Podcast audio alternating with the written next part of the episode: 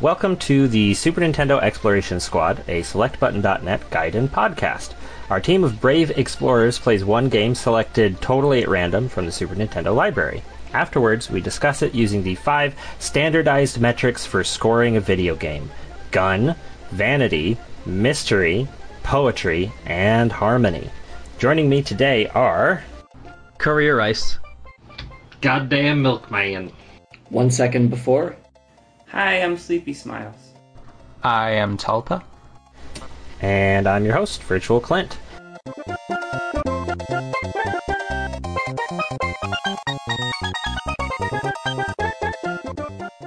Uh, this week we're playing Prehistoric Man. That's prehistoric with a K. It's a platformer starring a caveman named Sam who has the incredible ability to turn any living, living creature into bones using only his club. Um, so I only asked everybody to play an hour, and I think maybe that was even asking too much. But uh, let's start. How far? How far did you get, did you all get into the game before you uh, called it quits? I got as far as level 11, where they decided that, uh, like, standard floors didn't matter, and it was like 90% bottomless pits. So at that point, I couldn't navigate the level anymore, because it was also very uh, non-linear, and it required me to find two different keys, and I was not able to do that. I remember there being a lot of fire and a pit and a seemingly impossible jump I had to hit. I gave up somewhere around there. That sounds like most of my dreams, honestly.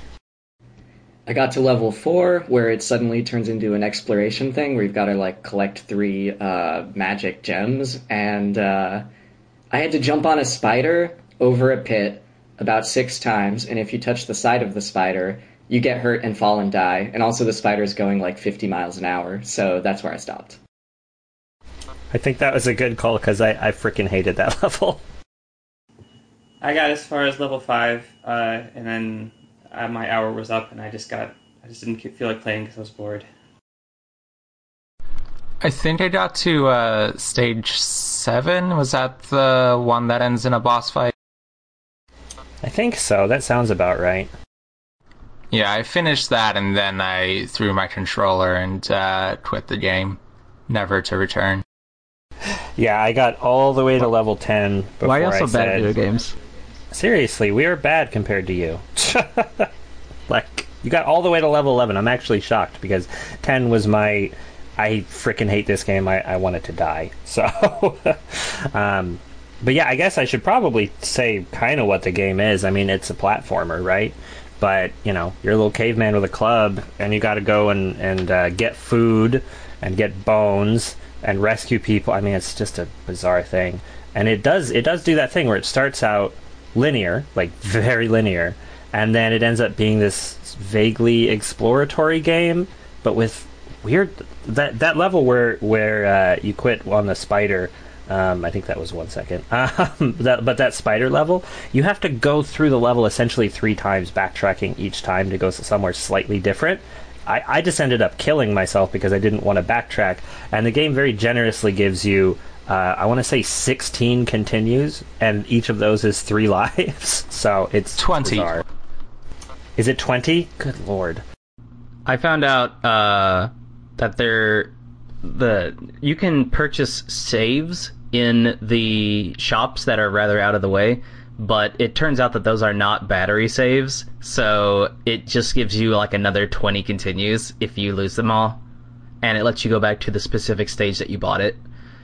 So it's it's strange, but yeah, I uh Tulpa is going to be the one that hates this game the most. I'm going to be the one that defends it too much. Well, that's fine because I'm gonna hate on this game too. So I'm going to be right in the middle. My opinion on this game is completely neutral. I fully intend to hate on it. So for talking general impression, I just feel like this is the most like if you if you say Super Nintendo game to me, just in general, this is what I envision. Some like platformer with a weird theme and kind of crappy but unique, I guess, combat. Like this whole game just feels like the most stock standard Super Nintendo game that you have. I don't know. Well, and the history of the game is really funny because that stock sort of boringness of it belies a bizarre uh, path to the Super Nintendo because there's two. This is the the third game in a series, which Courier pointed out before the podcast. And the first one was on the Amiga. The second one was on something else. I mean, and then this is the third game. So it actually had a long history of being a bizarre and vaguely terrible game. So. The second one was also on the Amiga, but it uh, the first one was very uh, stilted. It, had a very low frame rate. The second one also had a low frame rate f- for being on the Amiga. They may have been early Amiga games. The third one, if you actually compare it to the other two, is like a huge like like quality improvement in terms of spectacle and stuff. It was like if you were a fan of the series for whatever reason, then you would have been incredibly impressed by this. I could kind of tell that it was an Amiga game because the only like somewhat passable thing in my opinion is uh, the stage backgrounds, like uh, the background art.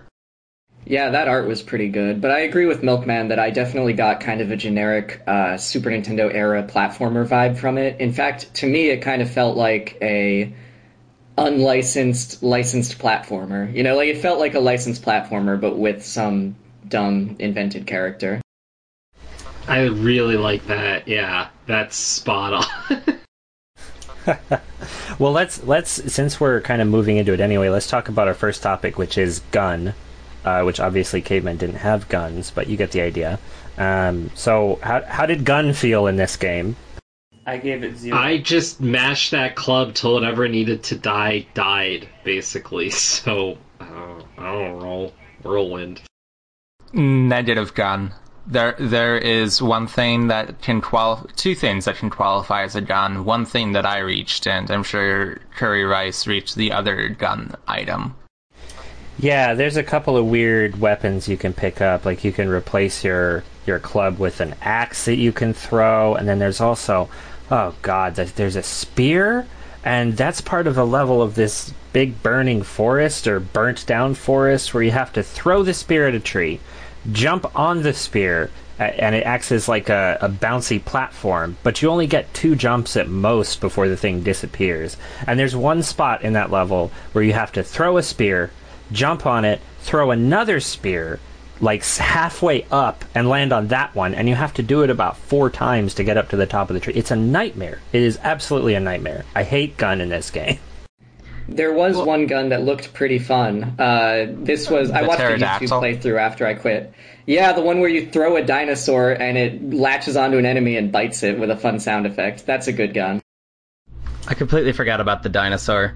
Uh, the spear thing I thought was very uh, clever, but it uh, was probably done better in the Game Boy game Nail 'n Scale, because I think maybe the Nail 'n Scale is good. Yeah, I imagine the platforms in that one last longer. If this one it had lasted longer, it would have been capable. It would have been capable of being brilliantly used, but it was a little stuck here. That level was very pretty though, the burning forest where you get it all all I got as far as all I could do was hit things with a club and scream really loudly, and that you know as great as that is, it doesn't feel very gun to me.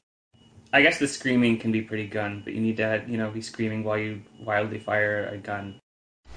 I mean, you could interpret as having big biceps as having guns, so maybe in that case, it's this is the most gun game. I'm glad that uh, the protagonist of this game could stream, so that I didn't have to stream as much.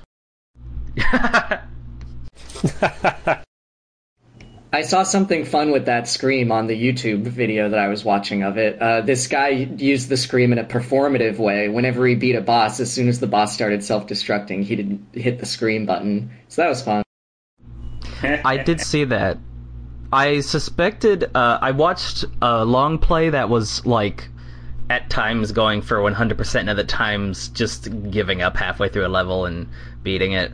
But the uh, I if I watched that and I watched a speed run, and if I understand correctly, I think that in after the final boss that the game actually does a performative screen.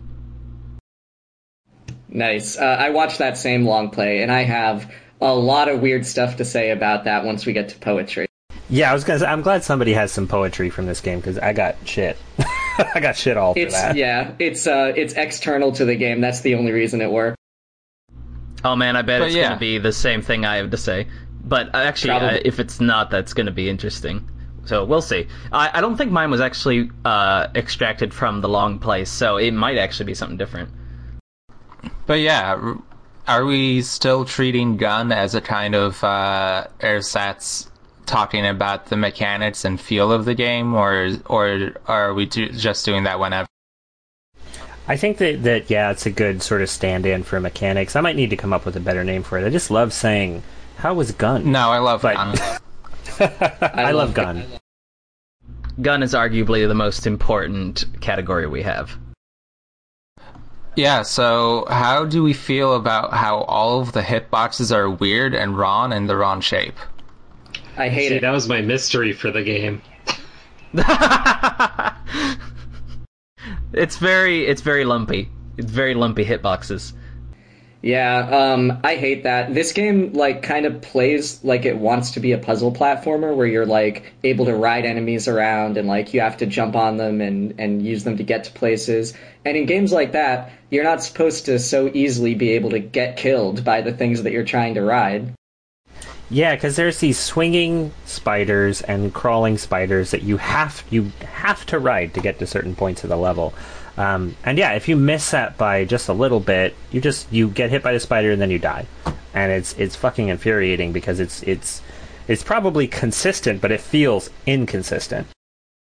Oh, I would not say it's consistent. Like the physics of this game are all over the place. Like uh, sometimes you barely move at all, and sometimes you like rocket 50 miles an hour across the screen, and there's no actual pattern to uh, like your physical reactions to uh, pressing buttons on uh, on the controller.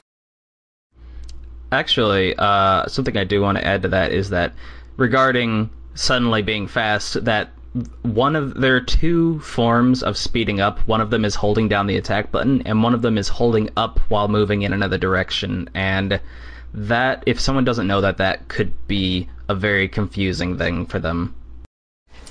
And the the other thing is that if you you do get these limited ammunition weapons that you cannot get again, and so if you only know that running is by using your weapon, every time you want to run, you waste one of the 50 or 20 or whatever things that you have.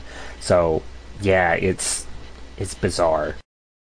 Sometimes two of the 50 or 20 or whatever you have, because sometimes you waste more than one uh, unit of ammo for an attack. I just want to say, I think we were way too hard on Soul Blazer. Nobody's going to hear that podcast, but yeah, we, we were fairly critical of that game, and uh, boy, this has been a, a breath of, of dank, terrible air compared to that. Rest in peace, episode zero. R.I.P.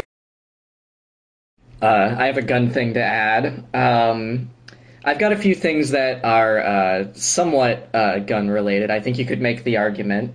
Uh, one is the cop that keeps showing up in this game, uh, who finds you for every time you ride a vehicle in the game. You get to the end of the level and you see this cop, and he's like, uh, "You're riding an illicit vehicle. I need to confiscate it, and also you need to pay me in crystals." And uh, one thing I liked about that was in the hang gliding level, I did not have enough uh, diamonds to pay this guy. So the only way for me to get those diamonds was to continue hang gliding with my uh, illicit vehicle directly in front of him to go and gather more diamonds, then bring them back and give them to him. Which uh, in the real world, you you try a stunt like that, uh, you're gonna get shot by a gun. Especially by a cop that's to bribe you to not get in trouble. Yeah, that cop's not not not on the up and up. Can we talk about the hang glider by the way because that is is like such a terrible ripoff of the Super Mario World cape and I don't know if it's a ripoff or if this was something in the previous games, but it, it is truly a bizarre and it took me a full 5 minutes to figure out what the hell I was doing. There is a lot in this game that I think wants to be Super Mario World, uh, and I think that was the prime example. Ironically, this is the first time I figured out how to use the cape. Me too. I, it ultimately is easier to use than the cape, and I don't think it's because it's actually mechanically easier. I think it's because the level is so much more vertical that you don't really need to worry about diving as much. You can just kind of go down and up and down and up, and there's no resistance for it except landing on an island and just running off again. Well, yeah, and that's the thing with with the the hang glider versus the Mario World Cape is the Mario World Cape allows you to maintain a fairly steady horizontal level, where with the uh, hang glider you have to dive to go higher. So what I ended up doing a lot was diving, hitting a platform, losing all of my momentum, and having to start all over again, which drove me just up the wall. Oh, Yeah, so it may be, uh, it's weird, but I think in one respect, uh, this did something better than Super Mario World, which is uh, the explanation for how to use the hang glider in this game was actually understandable, and like I was able to figure it out just from reading that, which I don't exactly remember how the cape gets introduced in Mario World, but I know for a fact that I had no clue how to use it after they introduced it. That's fair, yeah, because I, I couldn't figure out how to use the hang glider. I didn't feel like the explanation was great, but I did figure out how to use it. Whereas I remember with Mario World, I had to have my dad teach me. There's also like four other vehicles in this game, and I have uh, no idea like how any of those control. I assume even worse. Yeah, I didn't get much further than. Uh, oh, the spear. The spear as a vehicle of sorts. Um, but yeah, there there's a there's a sort of really fast unicycle. There's a crap. What else was there? Pogo stick. Yes, yes, pogo stick. That was that looked fun and terrible because it was in one of those bottomless pit levels. Yeah, I thought that the uh, unicycle actually looked kind of fun. It looked like a minecart level where you decide what direction you're going. That's a good way to look at it, I think. yeah, I, I think I. So there's a cheat code in this game, which uh, Courier uh, sent around, which is good, um, where you can skip levels and you can just pick any level you want. So I ended up. Um, I ended up at the pogo stick level for 25 seconds before I decided just no, just kill me. I'm going to go to the last level, beat the game, and be done with it. I also used a pro action replay invincibility code because the last level is a holy nightmare. It's full of ghosts, right? Invincible ghosts. I um I don't know if I would actually no, it- might be hard. Like the thing is I've beaten Adventure Island and it also has some similarities to this game and that um is largely just avoiding things. Did you know I'm good So at video games? here's a here's a good gun is uh in in this game in this Super Nintendo mid 90s type game for kids uh you can get cursed at um which if you okay so at the end of the level you can bring all the shit that you collected in that level back to your village uh you collect like fruits and uh McDonald's food uh and then you get to the end of the level you meet with your chief and all your food that you collected drops into this pot and you get scored for your level based on how much of that food you got. But if you collect a very small amount of food the chief says uh, let me find my quote. He says damned pathetic so you know i was surprised to see that that's uh, the gun of language he gives you a verbal gun The gun of language. I miss I missed that one. Um, I do want to point out though that it turns out that all of that food and stuff you collect uh, has no actual purpose other than points. It it doesn't have any effect on the ending. Oh yeah, that's something I wanted to bring up because this game opens with a lot of shit going on. Somebody gets somebody steals your stuff, your food, and then they tell you, "Oh, you got to feed the village, collect all this food. You got to collect bones for money. There's an inventor, there's a hunter, there's a blacksmith. They're all going to help you." And I was thinking that it's going to be this weird, complicated, potentially even simulator-esque game. And you get in and none of that matters, like zero zilch, nothing. You get your food stolen by a bunch of little dinosaurs that that look like Gon. a bunch of little Gons the dinosaur. They're so cute. I almost felt bad killing them. I mean, they help you, but they help you by giving you something at the start of a level, so you get your pogo stick or your hang glider or your axe, whatever. Excuse me, Sleepy, this is not the gone category. Nice. Uh, yeah. What, one of my favorite parts of these uh, NPCs that help you is that uh, on stage four, everyone's favorite stage, it seems.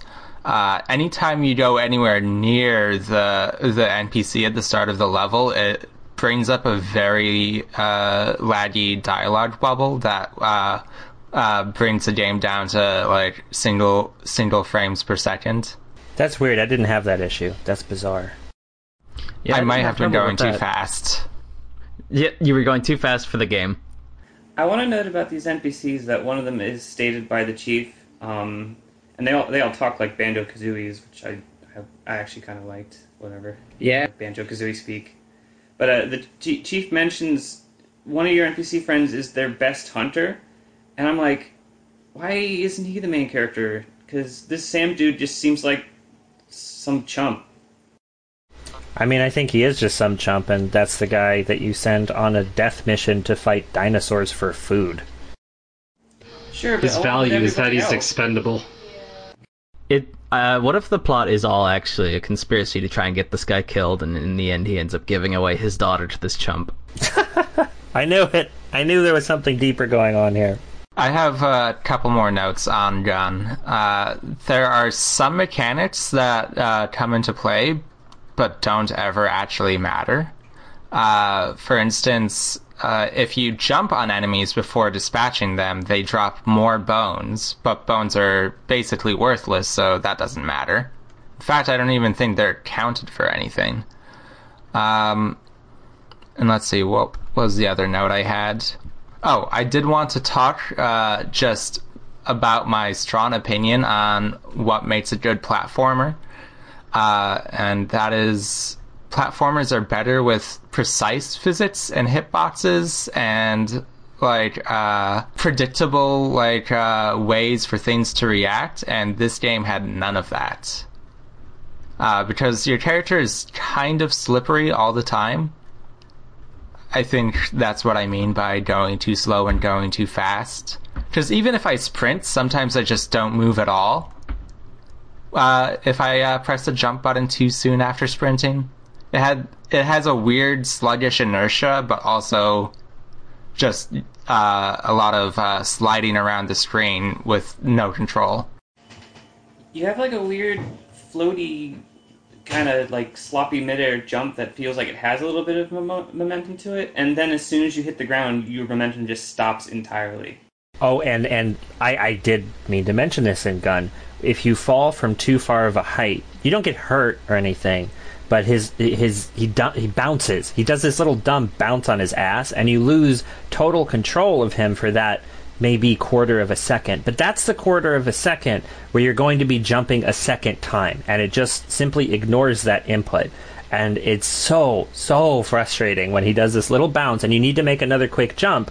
So you're holding right and you hit that jump button, nothing happens, and you just fucking walk off a cliff. Like, oh my god. Yeah, the, the platforming in this is uh, abhorrent to, at some points. Like, it's okay if there's not anything precise going on. Like, you know, if the first couple of levels you're just running across these big fields and smashing things with a club, and it's okay, you know, it's functional. But then you have to do these jumps onto like these eight by eight or sixteen by sixteen blocks that are also spiders, and so all that little shit just adds up to something so frustrating.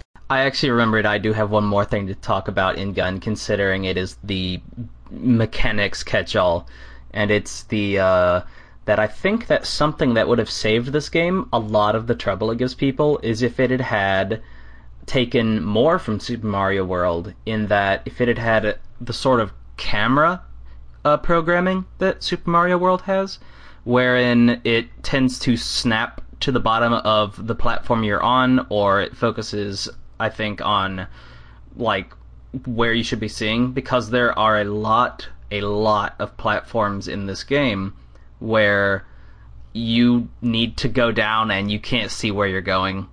It's just total. It's off screen.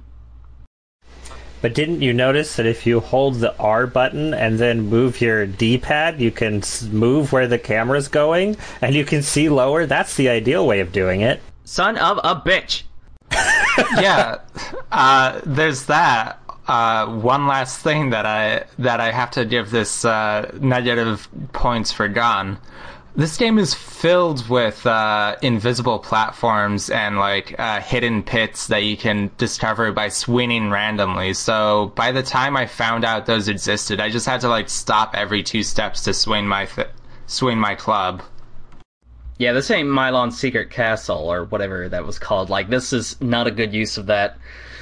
This is not a game that you are that interested in exploring and testing every few inches. And also, like, this game is front loaded with. It's front loaded with a lot of tutorials, but it doesn't give you tutorials on what you need to know or, or, or like little things like you can go in this door or the camera control or did you know that there were bonuses in the earlier level? No, you didn't because we didn't tell you. Oh yeah, that's the the weirdest thing that I noticed because it gives you a percentage of how much food you collected in a level. And the first level, I thought I was fairly thorough. I even found a secret pit like that you had to smash the ground for. I totally found it at random and I was like, "Oh, good, I found the big secret." I got to the end of the level and I had found 36% of the food. Now, every other level, though, I got above 75. So it's like, what the hell? Like, the first level was full of secrets, and then every other one had these minor secrets. Like, bizarre.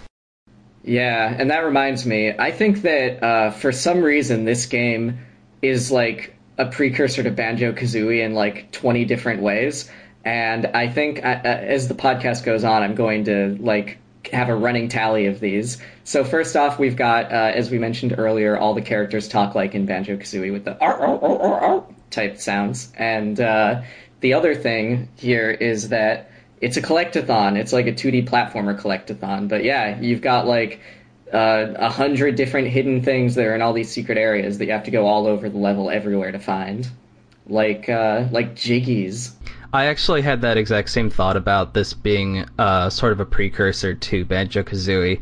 And to relate to what Tulpa was saying earlier about a platformer needing uh, really precise controls, I was thinking, and I didn't want to like totally bash the game for this because it was a lot earlier, but um, for a game that wants you to collect everything in a level, they don't give you uh, entertaining enough verbs to do so, and not precise enough physics.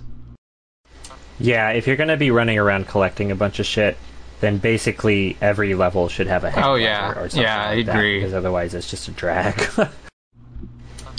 so, oh, you- Tulpa, you mentioned that bones don't do anything, and you're right up until like level seven or something, and then you can find a store. Did we talk about the save thing on podcast, or was that pre-podcast? It was on, I think.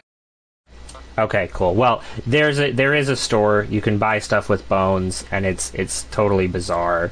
Um, but Oh. yeah, otherwise they're useless. There's a store on the first stage. There's a store on, I think, every stage. It's just very hard to find, and also they sell you like hints and game tips and the ability to save your game, except it's not really a save game. I didn't I didn't get to one until like level seven. Holy crap! They really did bury those. Yeah, I found one in level four after a really long set of different secret passages. The bones are also a fixture in the plot. Like when the chief is laying everything out for you at the beginning, your explicit goals are find our food. And actually, no, because he says them in the other way around. Your your main goal is get to the dinosaur graveyard and collect the, their bones, and also on the way find our food they stole. It, like it seems like the bones have a little more emphasis. That's right. I forgot about that. The whole point of this is that you're going to the dinosaur graveyard to get bones so you can buy more food, which is the the idea of caveman capitalism is kind of strange. Especially when there's floating McDonald's food everywhere. Just everywhere. And it, it genuinely is red and yellow boxed hamburgers and french fries. Like, that's not an exaggeration. Yeah. The only difference is that the M is upside down, so it's a W. That's that's all.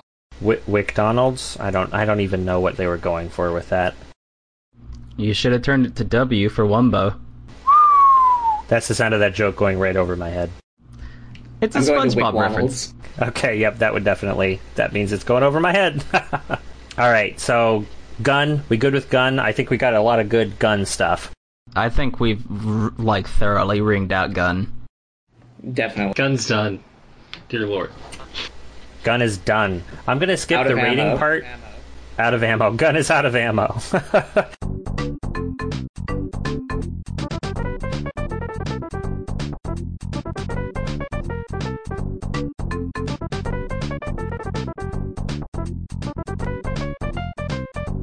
um, so our next topic is vanity. I've written on my script. I, ri- I write these scripts so that I don't forget what I'm saying, and I wrote the only category that is also a deadly sin. And I'm looking at this, going, "What the fuck was I thinking?" Anyway, so let's talk It's a about deadly sin here. it, it is a no. So vanity. I mean, you can guess. That's you know, how did it look? How did it sound? Did it make you feel like you were the prettiest person? Um, but yeah, what what do you think of vanity for this game?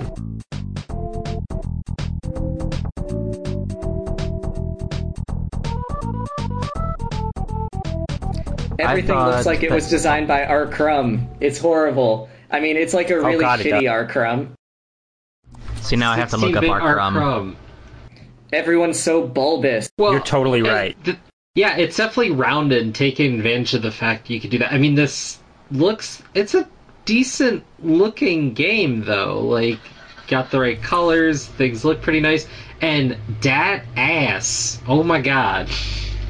Whose ass? You mentioned that before, but I, I looked all over and I didn't find an ass. The, the main characters, when you enter a door or something, it's just staring you in the face. Two round oranges just wobbling towards their destination. That's the R. destination.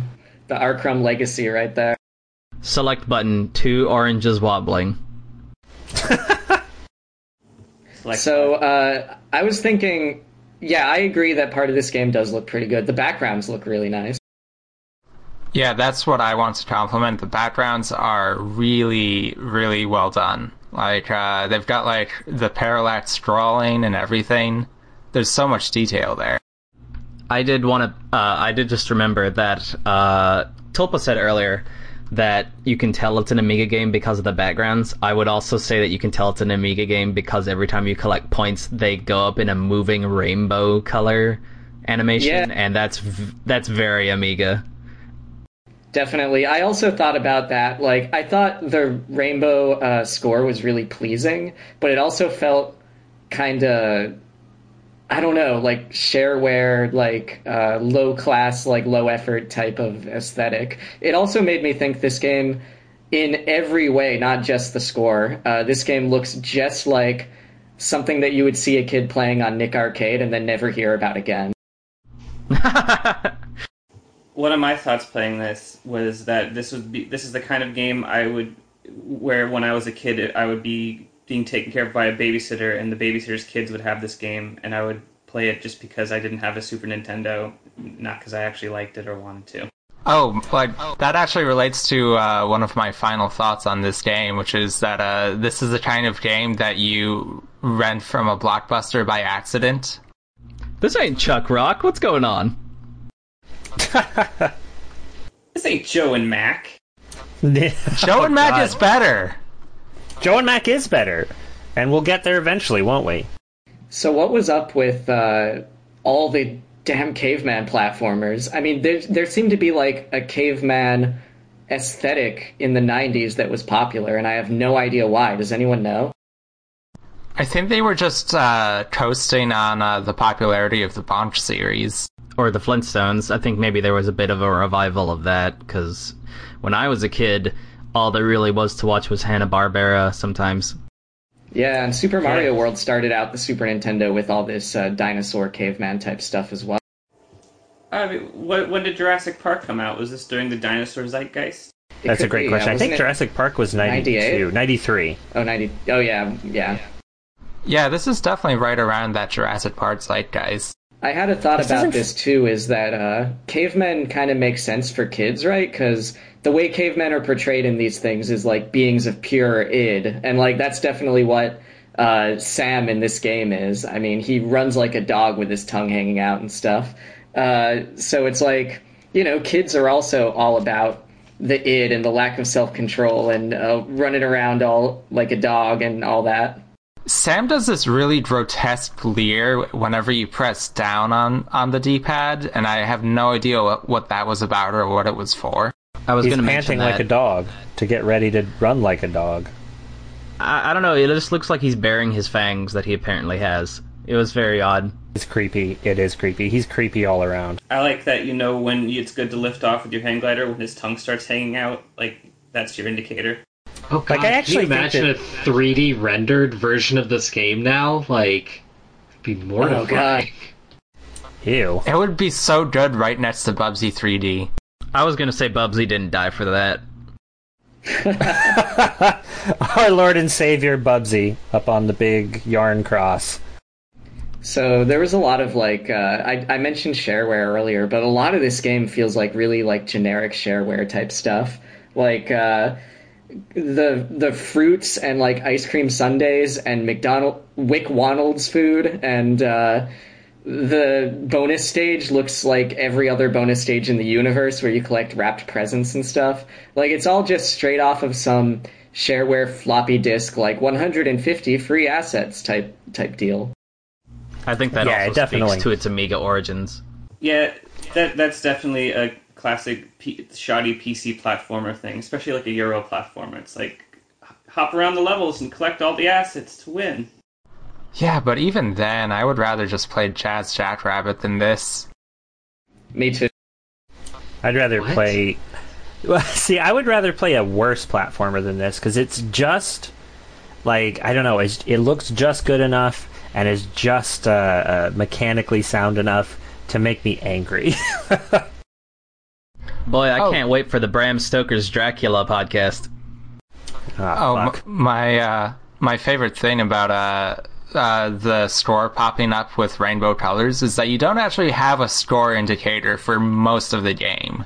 So there's literally no point in knowing how many tens of thousands of points you just got. But yeah, the score is well, like going back to uh, to to the whatever the company was that made uh, Soul Blazer. ActRaiser has a score, and that felt equally meaningless because you don't see it most of the time, and then it doesn't affect fucking anything. You know what else had a score? That was definitely a leftover from a previous um, era of video games. Uh, Wolfenstein 3D. That, I mean, though in a lot of ways, Wolfenstein 3D is an arcade game because you are trying to collect all the treasure in this maze thing, like a Pac-Man. And there is a Pac-Man level Wait, there's a Pac-Man level? in uh, in Wolfenstein 3D. Uh, no, I, I got that. I was just I didn't know. Oh yeah, it's it's a it's a secret level, and it actually has the Pac-Man ghosts, and it's laid out like a Pac-Man level, and the ghosts are invincible, and you have to wander around collecting treasure instead of dots. Wow, I had no idea. This is blowing my fucking mind. I love it. So who wants to make a, a prehistoric man mod for Wolfenstein 3D? I'm all over it. Oh, there's a literal example of vanity in this game. Uh, in your starting cutscene, one of the last uh, things that the old man says is that uh, you are starting the greatest adventure in history. But it's pre like it. I, I actually noticed that, and I forgot to write it down. The intro starts with "One night in prehistory," so it'll be the greatest adventure that nobody fucking remembers because it's prehistory. It did live up to that. oh, Well, he Sick. specifies that it's the greatest adventure in human history, which I just took as you know just a silly little joke. Oh, how we're cavemen. There is no human history really yet. So uh, there's this inventor character, and he kind of looks like a caveman Einstein. But something I noticed about this guy's design, uh, I don't know if I appreciated it or or what, but like so he's an Einstein, right? And he's the the nerd who's inventing your gadgets, so he's got to be wearing glasses. But they actually seem to have considered the fact that these are cavemen and don't have glasses yet. So so instead of giving this guy glasses, they gave him these giant bulbous weird eyes that are popping out of his head. I, I didn't even think about that. That's kind of hilarious. But then they forget that this is supposed to be like in caveman times because the other NPC that uh, you meet regularly, the weaponsmith guy, uses uh, uses like an anvil and hammer that are clearly made of iron. This is very true. true. I want accuracy in my Neolithic games. Yeah, I play. I played Far Cry Primal. I know what a good caveman game is. Speaking of the inconsistency uh, regarding that, there like when later on you do uh, invade and just like just kind of destroy another village, and the reason is because they stole a book that your tribe wrote, and I'm like, books? Y'all got books now? And you're still riding around on little little wheels and pogo sticks? A pogo stick is actually a surprisingly sophisticated machine Yeah, that's true. And I also wanted to put on the record that that town is named Slimeville, and uh, it appears that the uh, humans who live there, who by the way look exactly like your character, uh, all coexist peacefully with slime monsters uh, in their tech highly technological society that they've simply been able to develop solely because they stole your your special book. So you go in there and murder all of them. Yeah, you just straight up like commit homicide against an entire village. That's I missed that. Wow. I love I love the idea of an alternative history where where uh, they murder Sam instead, and then now we have you know history of living peacefully with slimes, which would be honestly, honestly just the best history. I'd prefer that. That would rule. I will say I thought the music in this game was beyond like shit. Like it wasn't it wasn't terrible. Like the I, I thought that the fourth level music was pretty good as well. Yeah, I made a note of that. I thought that level's music was actually kind of good. It was the only track that I specifically thought was any good.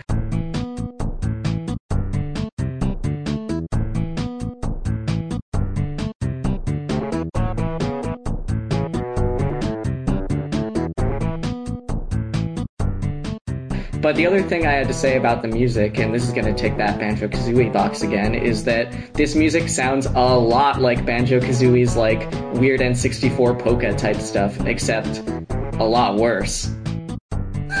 See, I was gonna say I think the music sounds a lot like an Amiga platformer because everything about this game is an Amiga platformer. It doesn't have any. Well, okay, I'm thinking Commodore 64 or more. I was gonna say it doesn't have any like ridiculous chip tune esque arpeggios though. So It, it uses the, kind of the same sound fonts that, that as like Plok, and reminded me of that instantly, except without you know the wonderful genius that is Tim Follin.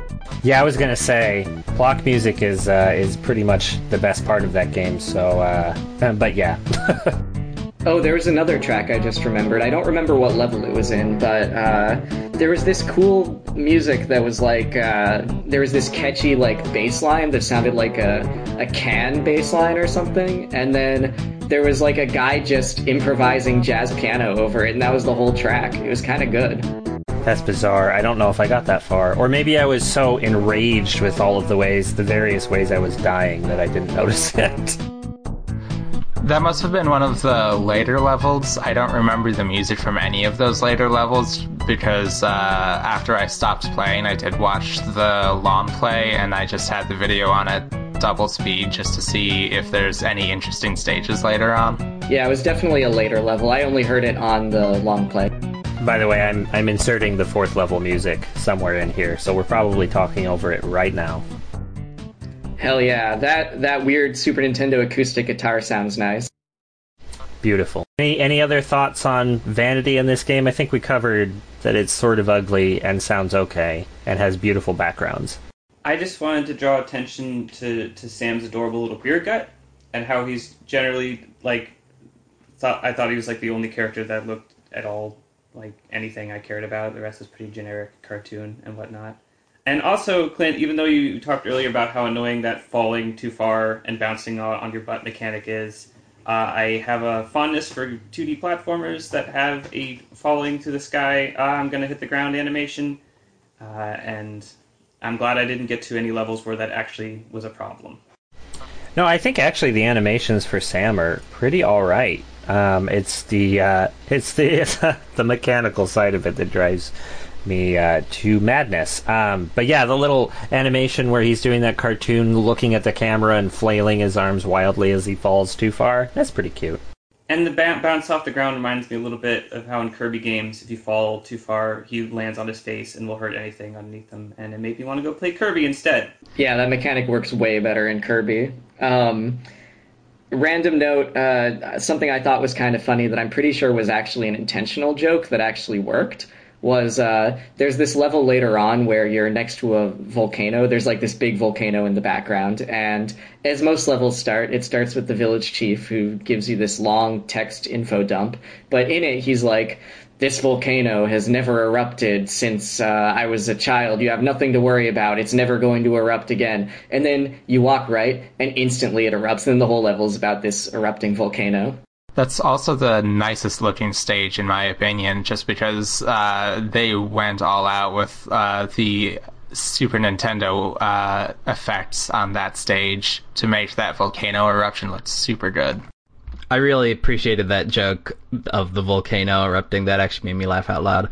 I uh, one thing that I was remembering for Vanity is uh, mentioned them using the power of the Super Nintendo for that level they also kind of like like bosses look really really nice. There's only like three or four, and they all use multiple sprites. Um, there's uh, it they don't use mode seven until like way late in the game for icebergs in an ice level that honestly looks like hell to play through, and um, then they use mode 7 once more for the final boss, and it looks good there. The final boss actually is really, really cool. Yeah, I thought yeah. the final boss was cool too. Um, there was another thing. This might have been mode seven, but I'm not sure. There was this tiniest moment in this game that I thought was the most impressive uh, visual thing of the whole game. Um, and uh, if we still add grandeur as a category, this is like the only thing I would have from this game for it. But uh, there's this level where you're going up uh, the inside of a tree the whole level, like you're going up this like stump and everything, going up platforms. It's very vertical. And then when you get to the top and it's time for the boss like basically you do your like dumb victory dance thing and then the boss just like rips the top of the tree off around you and now you're like on the top of this broken up stump and the boss is there and like there's this cracking sound and it looks great. I was like shocked how good it looked. Yeah i remember that now. That was uh that you actually work your way to the bottom of the tree at that point. You'd work your way up one tree and then down the bottom, and then like the boss rips that tree off, and that is mode seven, and it does look really good. That's one of the prettier parts of the game, in my opinion. That up the tree level was where I quit. That sucked because you had to do this thing where you would jump into an updraft at exactly the right time to go up and uh, oh and oh fuck that no i fucking hated that so bad it's funny that the going down the tree level is actually one where it's pitch black except for a firefly with you, and yet it's still easier looking anyway than that updraft level, which I will admit was really needlessly obtuse. Oh, um, this is just uh, this is this probably belongs in gun, but uh, we mentioned bosses uh, a minute ago, and I just wanted to note that the boss fights in this game are completely miserable. Uh, they take forever. They just uh, gave the bosses like infinite hit points, so it was just tedium. Yeah, and all this the, the strategy, at least for the first boss, is essentially just repeat the same thing over and over perfectly. I looked into uh, a GameFAQs FAQ, and it said that the final boss takes 47 hits. Re- the final boss is really easy when you're using a pro action replay code so that you don't ever get hit. I will say that. yeah, I bet. Yeah, but if you have to avoid taking hits, it just it takes like 20 minutes just for like the first boss you encounter. Never mind any of the later ones. So, so bosses look good, feel bad. That's basically what we got going on there. This game generally look good, feel bad. Well, that's really the summation of gun and vanity. Perfect. I love it. Any other final thoughts on vanity before we move on to uh, mystery, which I think will be somewhat short? It's not as ugly as Chuck Rock. When you kill a mountain lion, instead of a fur, which is what the game tells you it's going to drop, it drops a rug. So I appreciated that. Also, they're not mountain lions; they're just straight up lions. This is They're true. Mountain lions don't have. I'm watching a let's play video of this. I'm watching the long play that you that you watched, and I'm watching him murder fellow cavemen. And yeah, this is pretty pretty bizarre. Um, this is really actually pretty gross.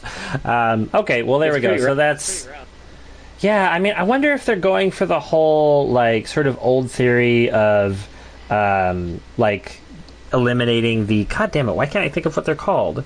Neanderthals. Neanderthals. Yeah, yes. Um, where previously we thought that like, you know, they just got murdered, and it turns out really we probably just bred with them, and now we're all a little bit Neanderthal. Um, but anyway, I think that's what they're going for in this level. I don't think they thought about it, honestly. I, I think I know what they thought about, and it wasn't that. I'll I'll go over what I think they uh, were uh, concerned with at the end of uh, this podcast. Excellent. I'll be looking forward to it.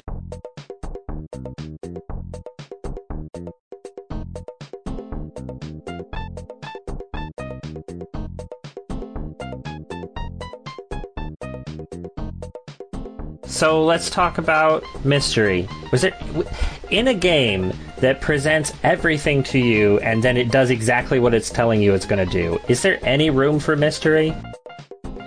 I have one, and I've been Yes. waiting this whole podcast to talk about this. This is something that uh, I got a huge kick out of.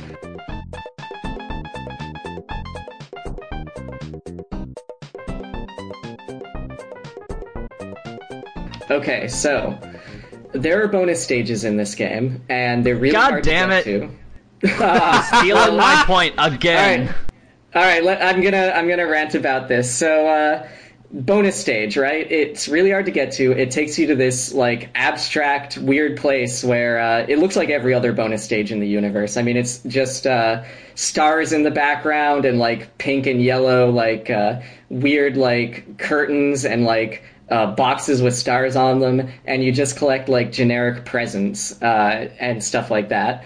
But the thing that I found very mysterious was that, uh, I mean, not only is there that, but when you beat the stage, uh, with all the food that you collected in the stage that falls down into the pot for your village, uh, you also actually get those presents from the bonus stage, uh, these wrapped gift boxes, and the chief acknowledges it, and also you can get over 100% on a level that way.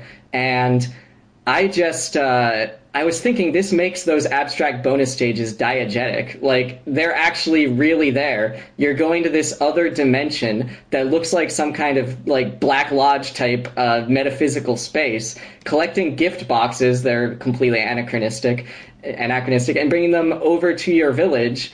Uh, and giving them to your people. And uh, my concluding thoughts on this are: what is in those boxes? Okay, that's good. That actually uh, doesn't overlap my own observation. That's amazing. But that is a good observation. Yeah, I that's that's some ancient alien shit right there, you know? Wait, you think the gift boxes are anachronistic and not the McDonald's food? Or McDonald's food? It all is. It's Pogo just sticks. anachronistic. What? Wait, what? Oh, pogo sticks. Yes. But it's And it's just, just the a- fact that it's like a, a sealed box and you don't know what's in it and it's gift wrapped and it's from another dimension. What's in the box? Okay, so do you guys want to hear my little observation of mystery? Yes. Yes. Okay, so um there are like you go to bonus stages by collecting the bonus letters, right? Well, the devs intended for you to be able to at maximum reach four different bonus stages. They didn't intend for you to be able to go back through levels with the stage select, even though they left that in, and collect the bonus letters you missed. If you do, you can reach the fifth bonus stage, but there isn't one. Well- so it's glitched out. It's glitched out. I have not seen it, but I've I read about it, and if like you just basically get a freebie for that, you get a free five hundred thousand points. That's amazing. That's incredible. I had no idea.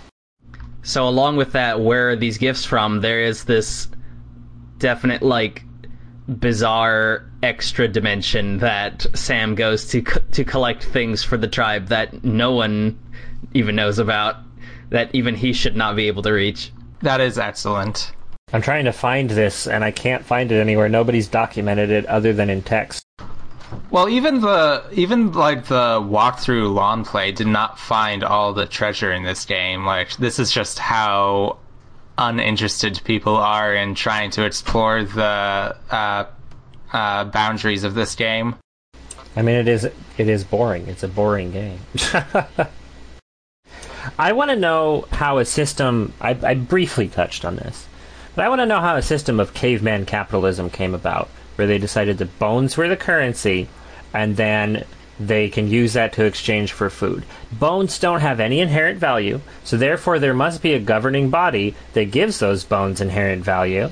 And so there must be a caveman coalition, perhaps, if we're sticking with the uh, the whatever you call that when you have a lot of letters in a row. Um, so that's there's a mystery there because you can't have capitalism without somebody telling you what the money's worth. Not to mention that it's constantly inflating because Sam's killing everything. Fucking everything. Yeah, that's a pretty perverse economic incentive. Yeah, there's usually not such a direct line from murder to money. Well,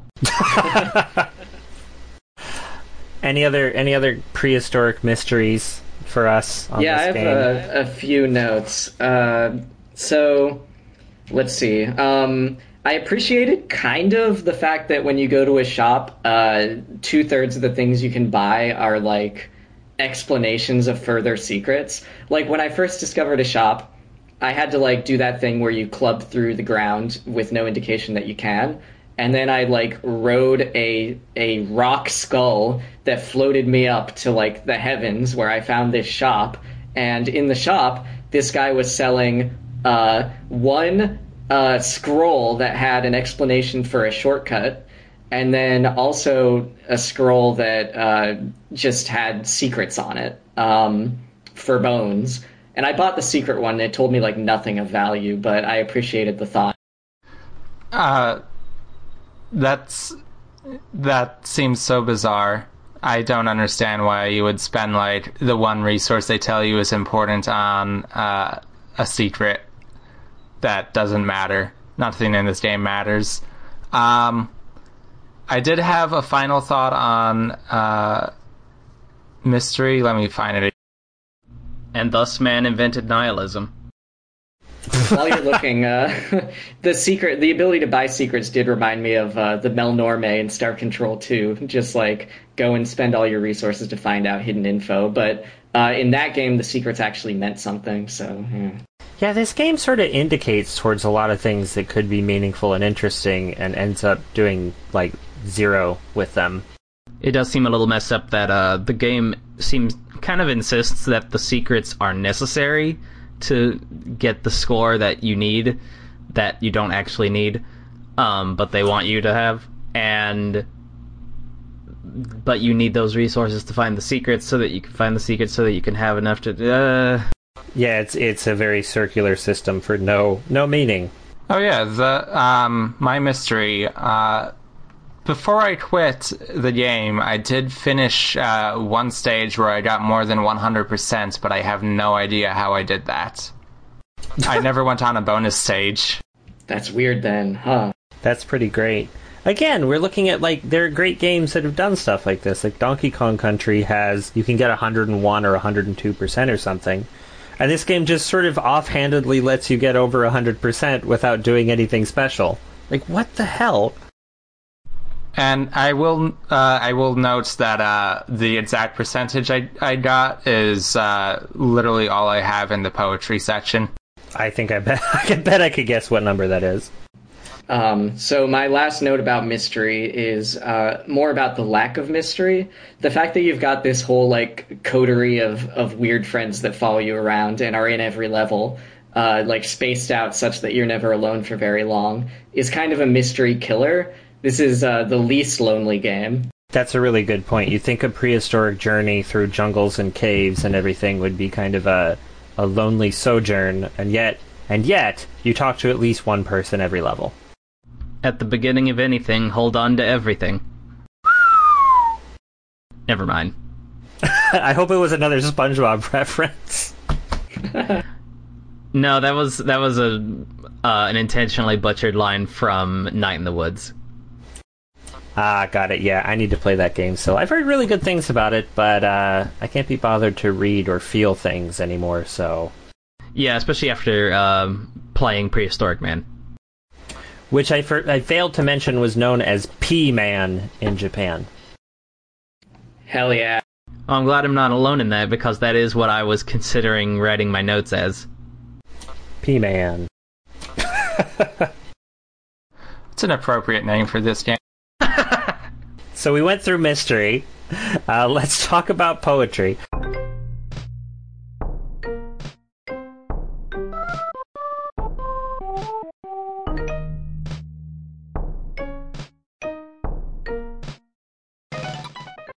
I mean, poetry is my favorite category that we go through, but I didn't feel like there was a lot to offer here, so I hope somebody found something else a little bit poetic about this game. I finished uh, that level with 108%. Hi, Tim.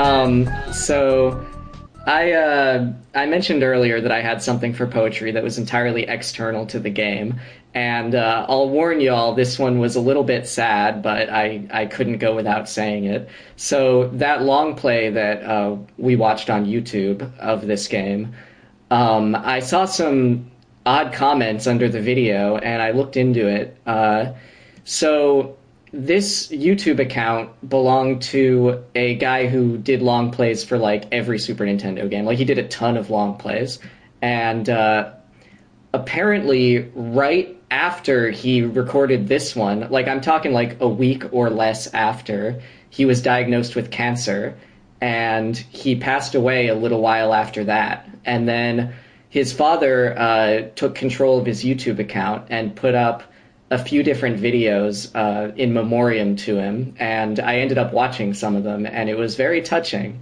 And it was just a, you know, an experience I did not expect to have uh, in connection with this dumb game. Holy shit. Yeah, that's wow. I had no idea. That's that's very what a coincidence. Yeah, that's really heavy for a game like uh, Prehistorik Man. Yeah, fuck Yeah, yes. sorry to kill the vibe. no, I think that's worth noting. I mean, so let's see. What's this guy's YouTube name? Psychomog. I think that's it. I assume that's the one you're talking about. it was, No, uh, maybe- it was, it was, it was Psycho Mog. Oh yeah, you're right. I just I saw that that somebody had uploaded a video to this a week ago. So that kind of freaked me out. I'm like, well, it, but no. When I'm looking at some of the older videos, and yeah, it looks like he passed away. Oh wow, what a bummer. Please edit this all out. Oh god.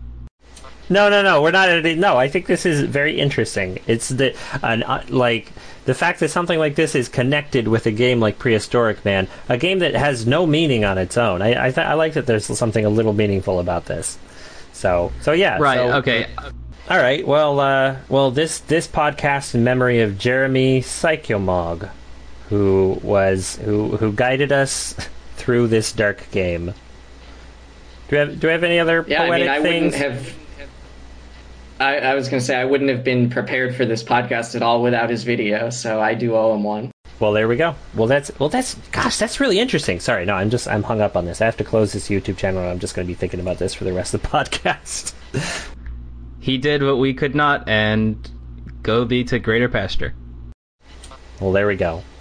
Um, the only the only poetic thing I wrote down was something that already came up, which was that the guy cusses at you and he says when you do bad, and he's like, "Damned pathetic, really." So I mean, that's if that's the extent of poetry. I like the idea that he runs like a dog. I guess there's some interest there like the fact that they have dogs and they've been imitating them. I was hoping for so- more sort of imitative things from prehistoric Sam here, um, but obviously we didn't get that.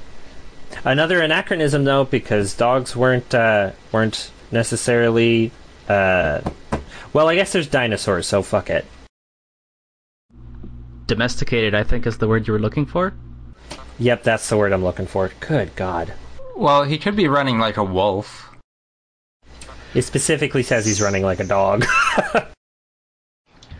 So I think there's something in the message of the game in that you're trying to get through this harrowing escape. It really came to me when you're in that volcano level, and the second one, I guess, where you have to literally avoid the rising tide of magma as as it goes. And as you're going along, there's food you could grab, but your focus is obviously on getting to the top and not dying. And at the end, your chief chides you for not getting enough food if you did not get enough food for whatever was randomly hanging around in the middle of a cave as it was filling with magma. And it's like, hey, hey man, back off. I just survived a volcano as it was erupting. Maybe worry about the food tomorrow. I don't know. Just something about that, like, what other people are placing on you is ultimately how you're viewed despite the struggles you go through, or something like that. The struggle of man despite his village. Ultimately, more evidence that this game is a, a- the tribe chief attempting to kill Sam. yeah, he really doesn't like Sam. And for that matter, how did the cave chief guy get through the burning tree as well? Because he's always just perfectly safe, even though he never moves. Yeah, he went around. He went around it. that fucker. Uh, my input for poetry was something I stated earlier, which was about how you can purchase a save state in shops that ultimately is not a permanent save and it just kind of gives you more limited continues. And I found that uh, I was really kind of stretched for it, trying to stretch for it, but it was Uh, I found that it's very sort of uh, thing on impermanence about how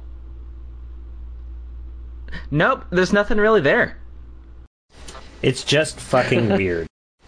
All right. Well, I think we've stretched the poetic limits of this game to the maximum. So, uh, so let's move on. So, our final, well, unless anybody else had something to say. No, I got think it. Milkman actually had the best input. Oh, sorry, Sleepy. Go ahead.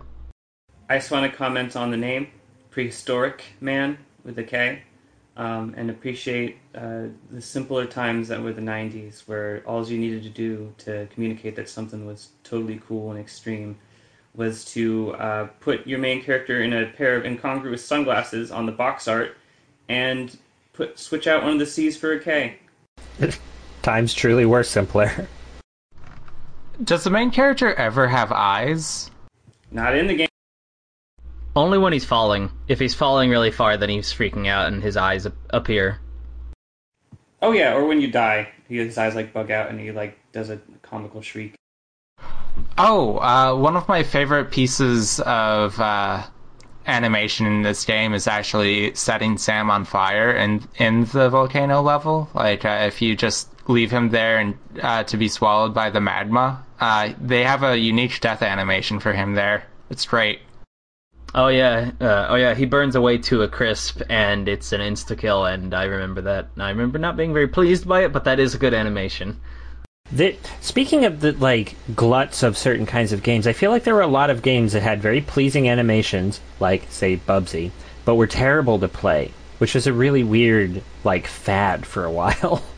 Yeah, well, remember at the time, like, all the critics were talking about. I mean, it's easy to forget, but it was all about graphics then, too. I mean, graphics were a big talking point for any given game. And, uh, I mean, it's like how Earthbound got shat on when it came out because it didn't have big fancy animations. It actually went a long way to getting your game purchased. Yeah, uh, one of I found some vintage reviews of this game, and uh, GameFan, which was notorious for this kind of thing, uh, gave this game like a 90 out of a 100 uh, because it looks, to quote, almost 32 bit. Wow. Give it a th- uh, give it a 31 out of a 100, then please.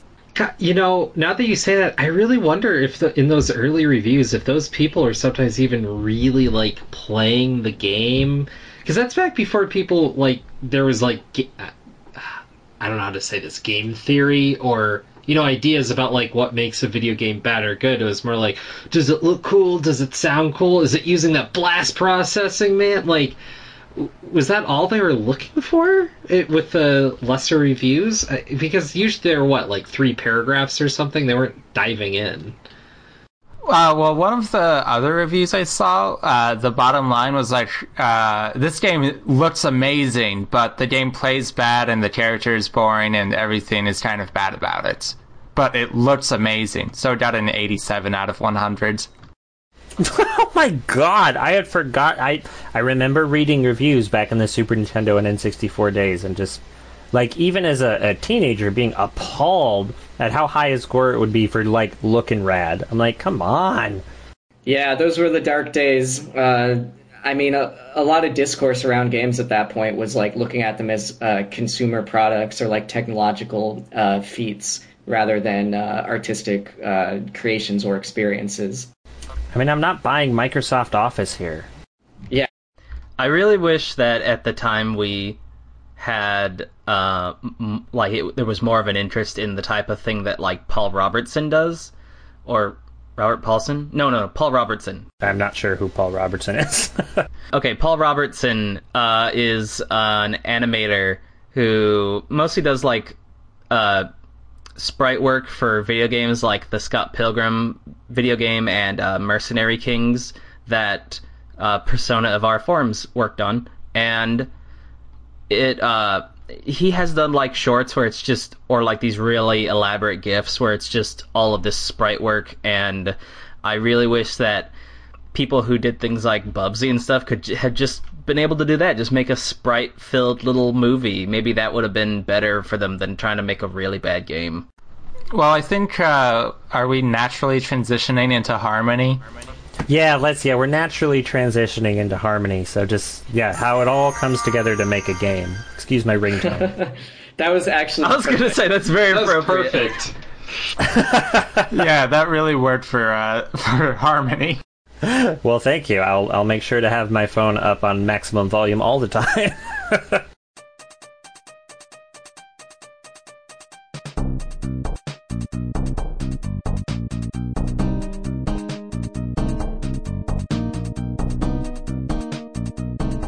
Okay, So, so, yeah. I'm gonna. T- oh, go ahead. Sorry, I have claimed the podcast now. Um, my observation with Harmony was that all of the levels connect together logically and have a narrative purpose. Uh, like when you first go to the forest, you go up through a tree, and then like the next level is through the canopy. The next level is still in the canopy at night. And then after that, you were going back down through another tree so that you can land down and enter the village maybe you could interpret that as a sort of uh, espionage thing, maybe not. Um, the village is seen as a sort of uh, blockade to the mountain that will eventually give way to the graveyard. All of things like just pieced together really well. Uh, the volcano leads to a burning forest level. It's all pretty clear. It's very it's very Dark Souls. It all connects together to make sense.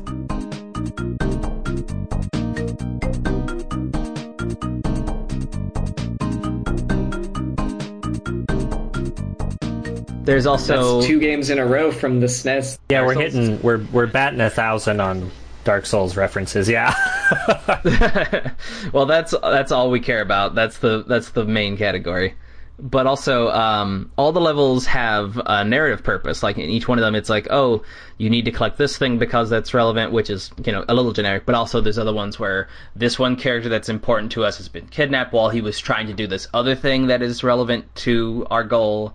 And I just was actually pretty surprised by that because in other games like Super Mario World, it's like just play the damn game. It's good. It's there. It's there to play in. But here they wanted to justify everything, and while that led to a lot of talking that wasn't necessarily important to the game and kind of interrupted the flow, it was definitely really unorthodox and interesting. Yeah, because when I when I think of Super Mario World, it feels fairly cohesive to me in terms of the way that the levels are designed and the you know the theming around the levels and things like that. But it never had that narrative justification for why you were where you were when you were there, which is yeah, it is really interesting. It feels like I don't know. It's t- like was this developed? Where was this developed? It feels like a, an English game to me, like a, U- a game that came out of the UK. France.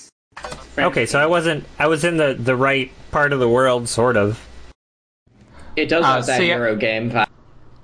I would have totally guessed it was an English game as well, and I kind of assumed it was because it plays so badly. yep. You know, uh, most Super Nintendo games that are doing the kind of thing that this game tried to do with its locations would simply just have an overworld that they show you going through, and that would be the shorthand for it. While this game tries to do it through text, that's kind of interesting. Uh, I, I do have to wonder though. Uh, I didn't think every area led uh, to every other area naturally. Like I, I wasn't paying super a lot of attention when I was watching the uh, Let's Play after I was done playing. Uh, but didn't you like uh, go to a glacier level? That's a good point. You do end up on a glacier, a bunch of icebergs at some point, which, yeah, I guess that doesn't quite logically follow, does it? But you're going north to the graveyard, aren't you? I think you're going far north. Well, I think they're also trying to evoke the idea of the Ice Age, right, at the end of the game with the prehistoric. I mean, it's not historically accurate, but I think that's maybe kind of what they're going for. They did uh, actually foreshadow that level, I think. At the beginning of the game, they talk about you're going to have to cross the ice fields to get to the graveyard, and they show like a, a really pretty uh, shot of these ice fields, like right at the at the start of the game. Oh well, that goes to show how little I'm paying attention.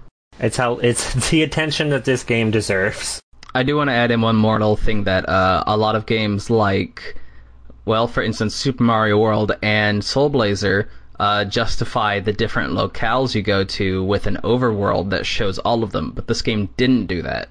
Uh, or like it showed you certain things in a cutscene at the beginning, but for the most part, um, they they justified it by by either having the levels seem sequentially appropriate or to uh, justify it through speaking. Yeah, they it's it's it's an interesting approach. Not one that I felt was super successful because I didn't notice it. But but uh, it is it is a very different approach to the standard. Here's an overworld. Here's all the places you're going to be going. You know, kind of thing. Like it's it's a bit of a mystery up until you actually get there, but it still feels somewhat coherent. I was just thinking about what Milkman was saying earlier about the uh, the main theme, I guess, of this game being like what Sam has to go through for his village and like how much shit they give him for not being perfect about it, even though he's putting himself in mortal danger constantly. And I was thinking like that goes even further when he's straight up like committing genocide against ape people or when he's I mean, in particular, especially when he's straight up murdering a whole village of people who look more like him than all of the NPCs in his village. I mean, they've all got the uh, purple hair. They've generally got the same kind of build as him. I mean, it looks like they just edited the sprite of him to make it look a little bit different. So he's killing people that are more like him than the people that he's serving. My God. What if he was accidentally cast out by the other faction, then raised but hated by the other tribe, and they use him as a weapon? But So you're saying just this a is- theory. You're just saying this is actually Redwall then? Uh, yes, the most intricate 16-bit retelling of that. Of like the worst Redwall book. The only one I remember because it's so racist. I'm frantically googling Redwall. Wait, ah, damn it, I can't whistle. Edit this out. nope, that's staying in. My podcast career. Over before you knew it. No, being charmingly uh, unable to do things is part of being a podcaster, so it's fine. No, you'll So, never whistle with- a tune in this town again. With Harmony, what grabbed me was the penguins at the end of the game. Those things were so freaking awesome. It made up for a lot of how terrible the game was before it. Yeah, they should have brought the penguins in earlier, but also, uh, penguins don't appear in the north, so this game clearly did not do its fucking research. I was Well, about this to is go before there. the polls reversed. So actually, God damn it. I uh, something small that I just remembered is that uh, I'm pretty sure that when you kill a penguin, uh, well, one, uh, you're a murderer because penguins are angels and you're going to hell. But two, when you murder them in game, uh, the little yelp they do is actually Sam's getting damaged yelp, but sped up and made higher pitch. Whoa. Sam's a penguin. X. You heard it here first. All right. Well, so this game seemed like it made a lot of strides towards being harmonious, and yet none of us felt any inner peace whatsoever while we played it. That's my summary. It never really tied together. It never felt bring me- This game never felt uh, very uh, much like it was harmonious or coming together in any way. Uh, like it never really tied together, despite the uh, efforts they made towards uh, making it a cohesive whole. Yep, I think that's about yeah, it's about it. They made the strides and then it just didn't work. So, so I'm gonna I'm gonna wrap up Harmony, and then uh, we have a guest category this week. I think we're gonna do guest categories. So uh, the request this week was propaganda, which you know kind of you know what is this game trying to say? What's its weird hidden message? So what do we got for propaganda?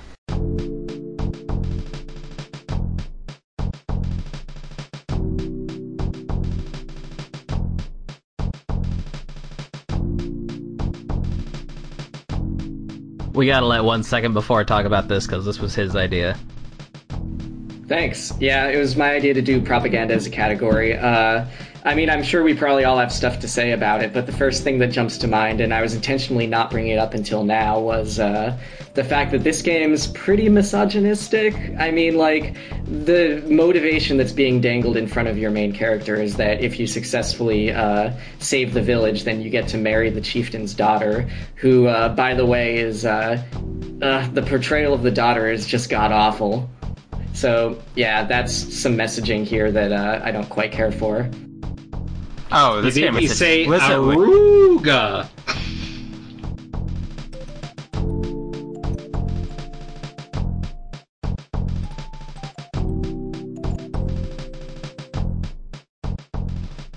This game is explicitly misogynistic. Like, uh, I think the wording was something like, uh, "The daughter will be given to you as your prize." Yeah, it was it was very much here is my possession and you can have it, which is not not pleasing. But guys, it's just realistic. Sorry, just puking all over my desk. Look, it's about journalism and video games. Yeah, so Prehistorik Man is about ethics in journalism. We've established that. And I think the R. Crumb comparison is is particularly um, adept here with her because she's very much an R. Crumb, giant-breasted fantasy woman who doesn't know anything.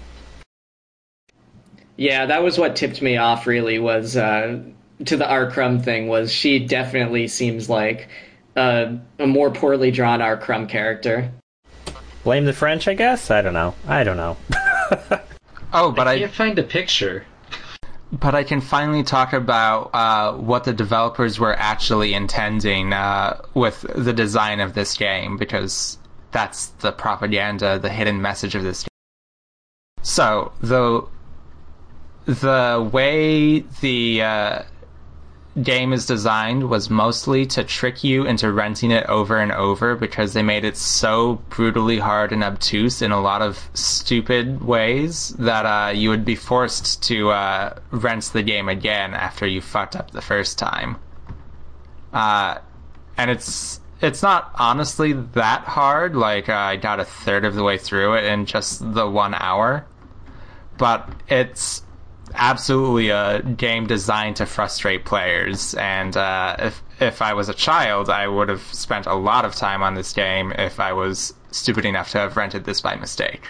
That's a good point, and it actually just made me make this connection I've never made before, which was uh, in the 80s there was this booming VHS rental market, right? It was like the first time that movie rentals were a huge deal and uh, as such, a lot of movies got made just for that market. Like people made a lot of shitty direct to video like horror movies or whatever where you'd make like a really attractive cover like with a really crazy illustration and then it would you'd make all your money from rentals really. Uh, like cheap low budget straight to rental and it made me wonder if there was ever a straight to rental video game market incentive like this because if there ever was this game feels like it was made to be rented not bought Uh, there definitely was. Uh, I remember watching a uh, dev commentary on, uh, I think it was uh, the Lion King game on the Genesis, uh, where the de- developer explicitly stated the game was made so hard in order to encourage repeat rentals. And that was like a major game. That wasn't like a small time project. So it was very central to the uh, Super Nintendo slash Sega Genesis er- era that games would be made entirely for this purpose. So, Mike, this is the thing that baffles me, and I guess somebody might have a better answer to this question. But I thought that the way that rentals work was that, let's say, Blockbuster buys the game, and then they rent it to you, and Blockbuster is the only one that makes money. So why, in God's name, would a game company want to make a game that encourages rentals, repeat rentals? Because they're not making money off the repeat rentals. The only thing I can think is that if a game gets rented a lot and repeatedly, then Blockbuster might buy more copies of the game. That's the only thing I can think of. Yeah, I mean that's I think that's basically the model. I mean when you think about it there are a or at the time there were a lot of rental places all across the world. Um, every city, you know, would have at least like 5, maybe more like 10 sometimes, and they would be buying multiple copies. If a game was really popular, they might have 3 copies of it in stock. So you multiply that among all the places that rent it and then, you know, you add on replacements when people uh, steal the game or fail to return it, or if it gets busted, it adds up. I mean, there's still a big market for libraries for uh, certain books, or it's also kind of like the uh, academic textbook uh, model as well. Well, I Oh, have yeah. to imagine there were there had to be like some kind of licensing fees where they got like a few cents per rental or something. Because why why increase the difficulty like this? It, oh, I know. Uh, it's so that uh, if uh, if you couldn't beat it in a single sitting, then uh, you either rent it again or you actually buy it. Well, and there was, I, I know that Nintendo actually, I think Nintendo, maybe it was a bunch of game companies, they sued Blockbuster to try and prevent them from doing what they do, which is buy a game and then rent it out to everybody, and that was what you did, and the game companies didn't make any money off of it. And if I'm not mistaken, they lost that lawsuit, and Blockbuster was allowed to continue doing what they were doing. So, which I assume wouldn't fly now. Like, I'm assuming that with the way that things are essentially software that you purchase a license for, that places like uh, Gamefly do actually pay the developers per rental. But at the time, at the NES and Super Nintendo era, I don't think the game developers got money. So I think this was a way of getting the rental places to buy more copies of the game. Yeah, that makes sense, and and also to force uh, players to actually purchase the game instead of renting it ten times. And that's true, yeah, exactly. So that way you even you essentially make two sales off of that too. So I stepped out for a minute, but did we talk about the uh, propagandic propagandist propagandist aspects of the the aforementioned uh, bone capital and how murder ties into that? Nope. And if you got something to say, go ahead. That totally relates to what we were just talking about. Uh, how this game only exists because of uh, how capitalism shook out in America in the early '90s. Yeah, this is true because without the overwhelming need to make a bunch of money, then this game wouldn't have been as aggressively difficult and unfair. And uh, yeah, and maybe they wouldn't have even put bones in the game with a weird, non-explicit, bizarre save system that doesn't actually save anything to the card. All we are is bones in the wind. But yeah, we didn't get into the uh, actual internal messaging of the bones and, and everything, so go for it. Ah, okay. Well, um, I don't know quite how much I had to say because this was a last second uh, category, but I did find it interesting. I mean, it's basically retreading what we were saying earlier, but like the concept of bones as capital and that it seems like a pretty strong metaphor for capitalism in that sense because it is that uh, capital is literally directly related to the exploitation and murder of uh, either um, a peaceful tribe or uh, like wildlife or what have you, and that what they are trying to do is to uh, caravan their way to a graveyard to do a massive grave digging. In the very end, the chief actually says like, "Oh, I got two carts so that we could wheel this back. It costs two like million bones, but and so I kind of got ripped off that way. But whatever." And it's like just kind of more. It's it's a it's I don't like I don't know quite what the purpose of that was aside from like it's not going to be a joke that kids are going to get. They're not going to be like, "Oh, haha, you lost a lot of money to make money." But it's it's sloppy and that paired with the violence inherent to capital, it seems like there's a lot of a, a lot of capitalist metaphor going on there a lot of propaganda maybe or maybe maybe it's uh, a critique And all along the way, as you're collecting all the all this bone money, uh, you- you're also just scrounging up massive quantities of McDonald's food. So Yeah, Wick Waddles. Uh, also, yeah, that is weird. About you're right about the ending with the uh, the shopkeeper comes over and or the chief is like, uh, I saw this guy who said he knows you and uh, he gave us two carts, but they cost so many bones, but it's okay because we're about to uh, fucking rob this grave. Um, it's yeah, it's weird to have like this uh, rent-seeking like shopkeep guy show up at the end and like end up costing you a ton of money. I don't know.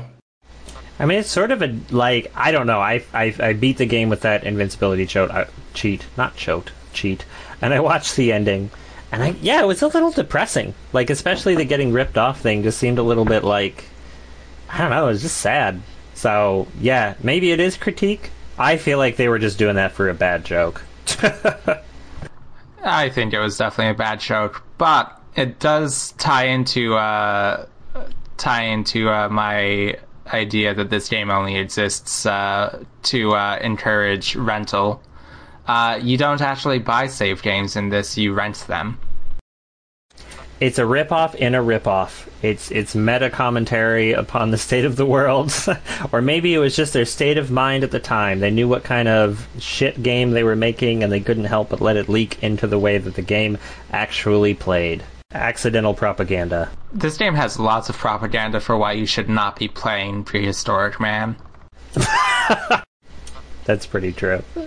Uh, well, I don't have anything really to say about propaganda that wasn't already mentioned. I'm glad the capitalist bones thing came up. Anything else on this last surprise category that you had no time to think about? I think there's probably something to be said about the main character being this like creature of pure id who has like no personality, just commits violence, and uh, his violence is like he's simply following the the will of the the village chief, uh, doing what he wants him to do for the good of the village, uh, and it kind of like glorifies that, and he gets like rewarded with a woman at the end. I don't know. It's like really objectionable. exploited and exploiting Yeah. So, really, at the end of the day, we can just say that Prehistorik Man was really objectionable. I would agree. Yeah. Yep.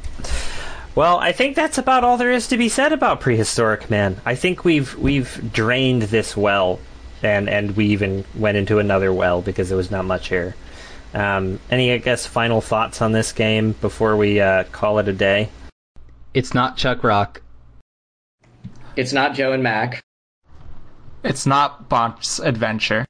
it's not Adventure Island. It's not Big Nose the Caveman.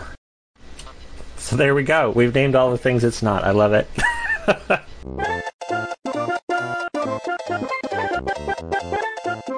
That's it for this podcast then. Thanks everybody for joining me. Um, for more inane video game discussion, uh, head over to selectbutton.net. We've got some forums there. It's open registration, and you can uh, take pot shots at games or whatever, talk about capitalism in relation to R. Crumb. Uh, this week, I was joined by. Courier Rice. Got a milkman. One second before. Oh, sleepy smiles. Talpa. and I've been Virtual Clint. Um, join us next time for. Actually, I'm going to decide the game right now. Uh, Sim Ant, which was a. a- Oh God! What? It's a great game. Come on. It Oh, has I'm to be saying I wish than I was on. I wish I was on that one. I I'm wish I was dead. I'm sorry. It's luck of the draw. I mean, it's sort of luck of the draw. I skipped a couple of games because I didn't want to intro a bunch of people who hadn't been on the podcast before with a mahjong game. Please that's do right. the five minutes of Mahjong though. Okay, okay, you know what? We'll we'll throw a mahjong game. We'll do five minutes of mahjong so we can get that thing out of the way. Anyway, next time we'll be playing Sim Ant. Uh, so if you want to play along, then play along. Hooray! Um, and yeah, well, and thanks for listening, and thanks everybody for joining me. Woo!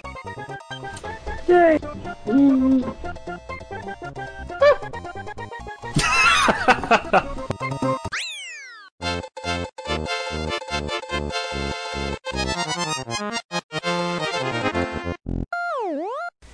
Thank you for listening to the inaugural edition of the Super Nintendo Explorers Squadron. Uh, music at the beginning and at the end was uh, the song called Playing Super Mario While Taking Mushrooms by Schnabubula, aka Samuel Asher Weiss. Uh, the rest of the music was taken directly from Prehistorik Man. Uh, hopefully, this will be on iTunes or Stitcher or whatever crap people use for podcasts. Maybe it won't be. Maybe you downloaded this MP3. But in any case, I appreciate you listening, and uh, yeah, we'll see you in a couple of weeks.